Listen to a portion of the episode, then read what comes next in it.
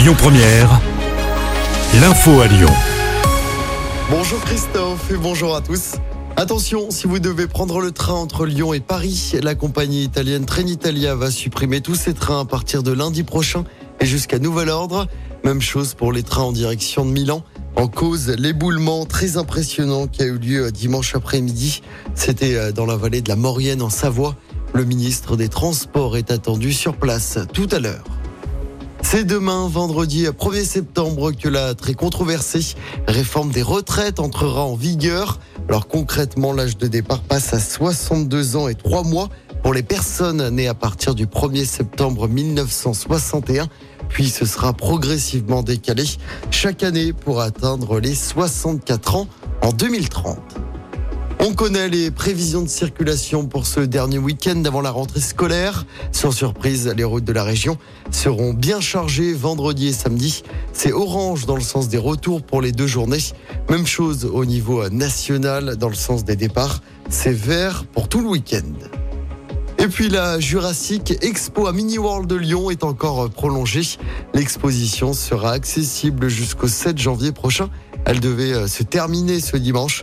Cette exposition sur les dinosaures a déjà accueilli plus de 80 000 visiteurs depuis son ouverture au mois d'avril. En football, le mercato s'emballe à l'OL. Le club lyonnais a enregistré hier les arrivées de l'attaquant Mama Baldé et de l'ailier Ernest Noama. En revanche, Bradley Barcola va quitter l'OL et rejoindre le PSG. La pépite du centre de formation part pour 50 millions d'euros, bonus compris. Autre départ en attaque, celui d'Amin Sarr. Il va rejoindre le club allemand de Wolfsburg sous la forme d'un prêt avec option d'achat estimée à 15 millions d'euros. Je rappelle hein, que le mercato d'été se termine demain soir. Et puis la guerre est officiellement déclarée entre Jean-Michel Aulas et John Textor. L'ancien président de l'OL porte plainte contre le nouveau propriétaire américain. Une plainte en diffamation contre John Textor. Ce dernier accuse Jean-Michel Aulas d'avoir caché la véritable situation économique de l'OL au moment de sa vente. Jean-Michel Aulas a fait saisir les comptes de l'OL au début du mois d'août.